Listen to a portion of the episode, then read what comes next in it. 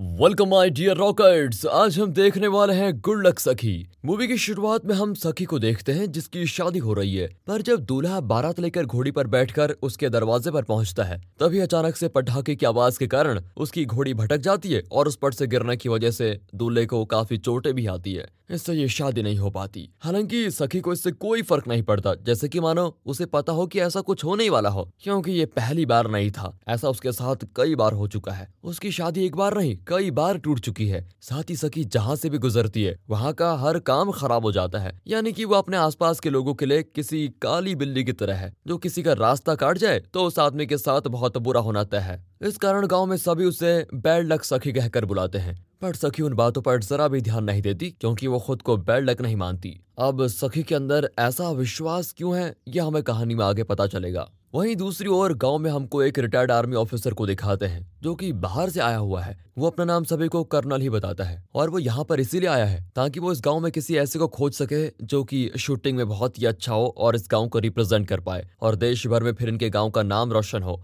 Colonel ये सब इसीलिए कर रहा होता है क्योंकि उसका बचपन इस गाँव में ही बीता था। इसलिए वो गाँव के मुखिया को ऐसे लोगों को लाने के लिए कहता है, जिनकी शूटिंग में दिलचस्पी हो और उन्होंने कभी शूटिंग की भी हो। इसी बीच हम सखी को देखते हैं, जो कि अपने धान बेचने के लिए रेडी की दुकान पर आती है। अब वहाँ पर काम करने वाला सूरी नाम का एक लड़का सखी को देख छेड़ने लगता है। अब क्योंकि सूर्य अपनी पत्नी ज्योति के सामने ही सखी को छेड़ रहा होता है तो सखी उससे कहती है कि तुम्हें शर्म नहीं आती जो अपनी पत्नी के सामने ये सब कर रहे हो? मगर सूरी को अपनी पत्नी से कोई डर नहीं होता। तभी रेड्डी सूरी को किसी चीज़ के लिए बुलाता है और सखी इसी बीच वहाँ से चली जाती है। इसके बाद सखी महाभारत के ऊपर एक स्टेज प्ले देखने जाती है, जिस दौरान अर्जुन का रोल कर रहा एक्टर तीर चलाने से पहले कहता है, अगर निशाना पूरे मन से लगाया जाए तो जीत हमारी ही होती है। और ये बात सखी सुन लेती है तो उसका चेहरा खिल उठता है, क्योंकि ये डायलॉग तो बचपन में उसके दोस्त गोली राजू बोला करता था। इस कारण वो खुशी से ज़ोर से गोली राजू का नाम पुकारती है। और वहाँ बैठे सभी लोग फिर हंसने लग जाते हैं। साथ ही राजू को यह बात पसंद नहीं आती और नाटक को ही बीच में छोड़कर अंदर चला जाता है। तब सखी उससे मिलने जाती है। राजू कहता है कि मेरा नाम सिर्फ़ राजू है, गोली राजू नहीं, तुम्हारी वजह से मेरा प्ले खराब हो गया है। अब सखी राजू से माफ़ी मांगती और कहती है, मैंने इतने सालों के बाद तुम्हें देखा और मुझसे रहा नहीं गया। इतना कहकर वो चली जाती है, जिसके बाद राजू बचपन की यादों में खो जाता है। जब एक दिन सूरी कंचों में लगातार उसे हरा रहा था, तब सखी ने उसकी तरफ़ से खेलकर राजू को जिता भी दिया और तब से जब भी सखी कंचे से निशाना लगाती तब राजू उसे यही कहता है कि अगर तुम पूरे मन से निशाना लगाओ तो जीत तुम्हारी ही होगी। साथ ही उसने सखी को गुल्लक के लिए तीन कंचे भी दिए थे। शायद यही वजह है कि सखी उसे गोली राजू कहती थी। बाकी रॉकेट्स क्या आपके बचपन में कभी आपने कंचे खेले हैं? मैंने तो सच में बहुत खेले हैं सेवंथ क्लास में और तब मेरे पास चार से पाँच डब्बे भरकर थे। खैर अपनी अपनी यादें हैं सभी की आप भी बता सकते हैं कॉमेंट्स में? बाकी कहानी में वापस आए तो राजू और सखी बचपन में एक साथ रहते, मस्ती करते थे। पर एक दिन राजू को अपने माता पिता के साथ ये गाँव छोड़कर जाना पड़ा, जिसके बाद वो अब आया है तो सखी काफ़ी एक्साइटेड होती है। इसलिए अगली सुबह वो सखी से अपने व्यवहार के लिए माफ़ी माँगता है। सखी भी उसे माफ़ कर देती है, पर वो उसे अब भी राजू ही कहती है। इस पर वो कहता है कि अब तुम्हारी वजह से पूरा गाँव मुझे गोली राजू ही बुला रहा है। तो तुम भी मुझे अब इसी नाम से बुलाओ। फिर दोनों साथ में अपनी बचपन की यादों को दोबारा जीते हैं। साथ ही कंचे भी खेलते हैं। सच में कितनी जल्दी बड़े हो जाते हैं हम। दूसरी ओर कर्नल गाँव के लोगों से शूटिंग करवाकर देखता है, पर उनमें से कोई भी उस लायक नहीं होता। तब सूरी भी ट्राई करता है और उसका निशाना बिल्कुल बेहतर होता है और इस तरह कर्नल सूरी को सिलेक्ट कर देता है। अब आगे की कंपटीशन के लिए वो खुद उसे ट्रेनिंग देगा, लेकिन अभी भी उसकी खोज जारी है। अब कर्नल ने सूरी को चुन लिया है तो इस बात से सूरी काफ़ी ज़्यादा डींगे मार रहा होता है। वो फिर से सखी को छेड़ने की कोशिश करता है। तब वहाँ राजू आकर कहता है की, तुम्हें कर्नल ने चुन तो लिया, लेकिन सखी के मुकाबले तुम कुछ भी नहीं हो। लगता है तुम भूल गए की कैसे सखी ने बचपन में तुम्हें कंचों में बार बार हराया है। अब सूरी भी राजू को पहचान जाता है और कहता है, तुम आज भी लड़कियों को अपनी ढाल बनाकर उनके पीछे से ही बात करते हो। राजू भी कहता है कि, लड़कियों को तुम्हारी तरह छेड़ने से तो बेहतर यही है कि उनके पीछे खड़ा हो जाओ। अब इस कंचे और निशानेबाजी को लेकर इन दोनों में बहस भी हो जाती है। और तय होता है कि अगर सखी निशानेबाजी में सिलेक्ट नहीं हुई तो सूरी के साथ डेट पर जाएगी। हालाँकि सखी की इसमें कोई मर्ज़ी नहीं होती और वो राजू से इस शूटिंग वगैरह को करने से मना कर देती है। लेकिन राजू उसके पीछे पड़ा रहता है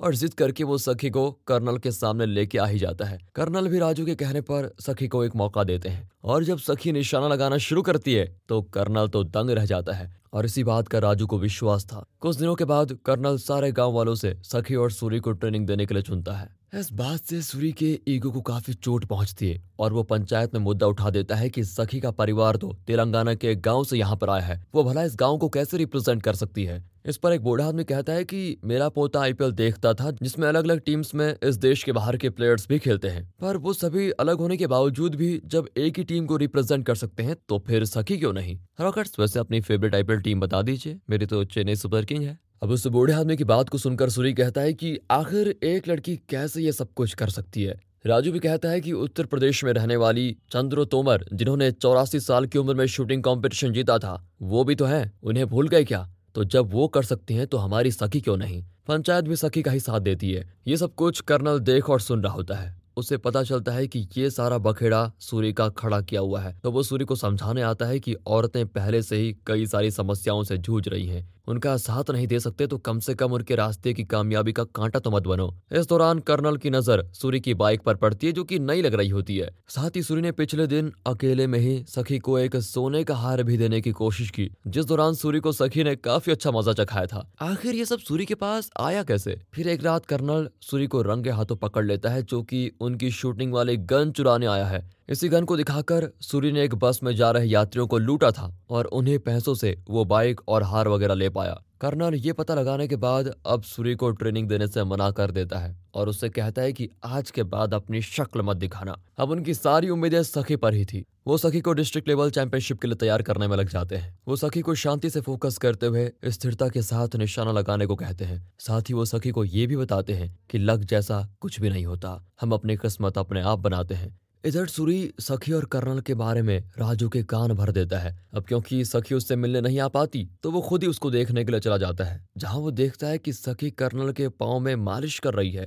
ये देखकर सखी और कर्नल के ऊपर उसे शक होने लगता है कि कहीं इन दोनों का कुछ चल तो नहीं रहा। इसलिए वो सखी से अब दूर रहने लग जाता है। अब एक दिन सखी राजू को ढूंढती है, पर वो कहीं नहीं मिलता। जल्द ही वो दिन भी आ जाता है जब सखी को कर्नल के साथ हैदराबाद शूटिंग कंपटीशन के लिए जाना था। वो बिना राजू से मिले ही कर्नल के साथ चली जाती है, जिसे राजू दूर से ही जाते हुए देखता है। और यहाँ पहुंचकर सखी अंजलि नाम के एक शूटर को देखती है, जो कि पिछले चार सालों से लगातार ये कंपटीशन जीत रही है। यानी यहाँ से लेकर नेशनल तक सखी का मुकाबला उसी से था। पर जब सखी अंदर जाकर वहाँ का माहौल देखती है तो उसके हाथ पैर फूलने लगते हैं और वो घबरा कर ही बाहर आ जाती है। फिर उसको ऐसा देखकर कर्नल उसको समझाने की कोशिश करते हैं। वो कहते हैं कि तुम्हें जो डर महसूस हो रहा है, उससे अपनी ताकत बनाओ और सब कुछ इग्नोर करके अपना लक्ष्य पर फोकस करो। उनके इस तरह समझाने से सखी को थोड़ा डर कम होता है। इसी बीच कर्नल सखी के पास वही कंचे देखता है जो कि राजू ने उसे बचपन में दिए थे। फिर वो इसके बारे में पूछता है कि ये क्या है? सखी इसे अपना गुड लक बताती है। अब कर्नल उसे याद दिलाते हैं कि तुम्हें खुद पर विश्वास होना चाहिए, इन कंचों पर नहीं।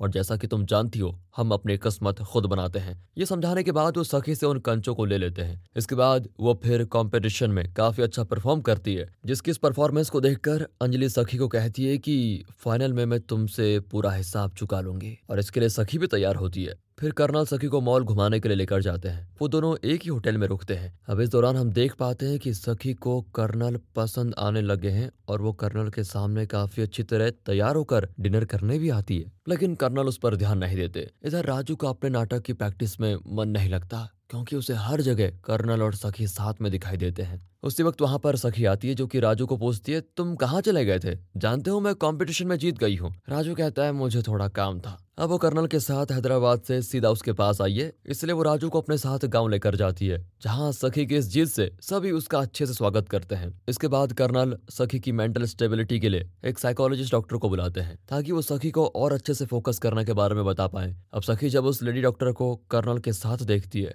तो वो समझ जाती है कि कर्नल उसे पहले से ही जानते हैं, और डॉक्टर को कर्नल के करीब देखकर सखी उससे जलन महसूस करने लग जाती है। इसलिए वो डॉक्टर के सेशन को बीच में ही छोड़कर चली जाती है। कर्नल भी समझ चुके हैं कि सखी उनके बारे में क्या सोच रही है। इसलिए वो सखी को समझाने की कोशिश करते हैं कि मेरी उम्र पचास है और तुम्हारी पच्चीस। जब तुम पैदा भी नहीं हुई थी, तब मैंने आर्मी ज्वाइन की थी। और तुम्हारे और मेरे बीच गुरु और शिष्य का रिश्ता है। तुम मेरी इज़्ज़त करती हो और तुमने इसे प्यार समझ लिया। तो एक काम करो, अपने माइंड को क्लियर करो और इन सब बातों को हटाकर अपने कंपटीशन पे लगाओ। यहाँ सखी, उनकी बात समझने के बजाय हंसकर टाल ही देती है। इधर राजू को पता चलता है कि उसका प्ले देखने के लिए एक फ़ेमस डायरेक्टर आ रहे हैं, जो कि अपनी फ़िल्म के लिए एक एक्टर की खोज में है। इसलिए उसे इस प्ले को अच्छे से परफॉर्म करना होगा ताकि उसे बड़ी फ़िल्मों में चांस मिल पाए, जिसे देखने के लिए कर्नल और सखी भी आए होते हैं। पहले तो राजू अच्छे से परफॉर्म कर रहा होता है, पर जैसे ही वो सखी को देखता है तो वो फिर से भ्रमित हो जाता है और अपने डायलॉग्स को भूल जाता है। ये देखकर सखी उससे बात करने के लिए जाती है। तो उल्टा उसकी बात सुनने से पहले राजू उसे ही सुनाने लग जाता है। वो कहता है कि जब से तुम मेरी ज़िंदगी में आई हो, तब से मेरे साथ कुछ भी अच्छा नहीं हो रहा। तुमसे दूर रहने में मेरी भलाई थी। शायद इसलिए लोग तुम्हें बैड लक सखी बोलते हैं। ये सुनकर सखी का दिल टूट जाता है और वो उसके दिए हुए कंचों को वापस राजू के पास छोड़कर चली आती है। अब जो बात राजू ने कही थी, उससे सखी के मन पर बहुत ही गहरी चोट आती है। यहाँ तक कि वो अधूरे और आधे मन से स्टेट लेवल कंपटीशन में कर्नल के साथ हैदराबाद के लिए निकलती है। इधर राजू गलती से मेकअप करने के दौरान अपनी मूछ और मुकुट पर फेबिकॉल लगा देता है, जिससे वो चिपक जाता है। उसी दिन जो डायरेक्टर राजू की परफॉर्मेंस देखने आता है, वो राजू को अपनी फ़िल्म में रोल देने के लिए तैयार हो जाता है और उससे सखी ने ही कर्नल के ज़रिए राजू को मौका देने के लिए कहलवाया था, क्योंकि कर्नल इस फ़िल्म के प्रोड्यूसर का काफ़ी अच्छा दोस्त था। इसलिए राजू अपने उसी गेटअप में सूर्य से लिफ्ट लेकर हैदराबाद के लिए निकल पड़ता है। सूर्य भी अब काफ़ी सुधर चुका है। उधर कॉम्पिटिशन में सखी को उदास देखकर कर्नल पूछता है कि क्या हुआ? तुम्हारा ध्यान कंपटीशन पर क्यों नहीं है? इस पर वो फूट फूट कर रोने के साथ कर्नल का हाथ पकड़ने जाती है, लेकिन कर्नल अपना हाथ उससे दूर कर देता है। सखी चाहती है कि कर्नल उसके प्यार को स्वीकार कर ले और उसे इमोशनल सपोर्ट दे, मगर कर्नल उसे फिर समझाता है कि ये गलत है, जिस पर सखी अब कर्नल से बिल्कुल गुस्सा हो जाती है और उसे दिखा दिखा कर खराब परफॉर्मेंस देने लग जाती है। तभी वहाँ पर राजू आकर सखी से एक मिनट के लिए बात करना चाहता है। वो सखी को उसके वही कंचे लौटाकर माफ़ी मांगते हुए कहता है, आज तुम ना तो मेरे लिए जीतो और ना ही कर्नल के लिए, ना ही गाँव के लिए। आज तुम अपने लिए जीतो और दिखा दो कि तुम भी कुछ हो। फिर सबको पता चल जाएगा जब एक लड़की कुछ करने की ठानती है तो वो उसको करके रहती है। इसी के साथ वो अपना डायलॉग भी मारता है कि पूरे मन से निशाना लगाओ, जीत तुम्हारी होगी। सखी काफ़ी अच्छे से निशाना लगाती है और सभी बाहर हो जाते हैं। आखिर में सखी के साथ अंजलि ही बचती है, जिन्हें अब सिर्फ़ दो निशाने लगाने होते हैं। उनमें से एक पर तो सही लग जाता है, लेकिन अगला लगाने से पहले वो राजू के दिए हुए उन कंचों को वहीं छोड़ देती है, क्योंकि उसके कोच ने कहा था, गुड लक या बैड लक, कोई चीज़ नहीं होती। क्योंकि अपने किस्मत आदमी खुद बनाता है। कंचों को फेंकने के बाद वो आखिरी निशाना एकदम टारगेट पे लगाकर इस कंपटीशन को जीत जाती है। यानी कि अब वो नेशनल लेवल के लिए क्वालिफाई कर चुकी है। जिसके कुछ दिनों के बाद सखी की राजू से शादी ही होने वाली है और कोई अनहोनी ना हो, इसीलिए राजू को सूर्य घोड़े से नहीं, बल्कि ऑटो से लेकर आता है। क्योंकि इस बार भी घोड़ा पटाखों की आवाज़ से भाग जाता है। ज़ाहिर है, इस पर राजू की जगह कोई और ही बैठा होगा। और उसकी शादी को दिखाने के साथ ये मूवी यहाँ पर खत्म हो जाती है। बाकी दोस्तों, हमारे दूसरे चैनल मूवीज़ वेदर को भी सपोर्ट कीजिए सब्सक्राइब करें। वीडियो अच्छी लगी हो तो लाइक कीजिए चैनल को सब्सक्राइब मिलते हैं अगली वीडियो में, तब तक के लिए गुड बाय ख्याल रखिए अपना and finally thanks for watching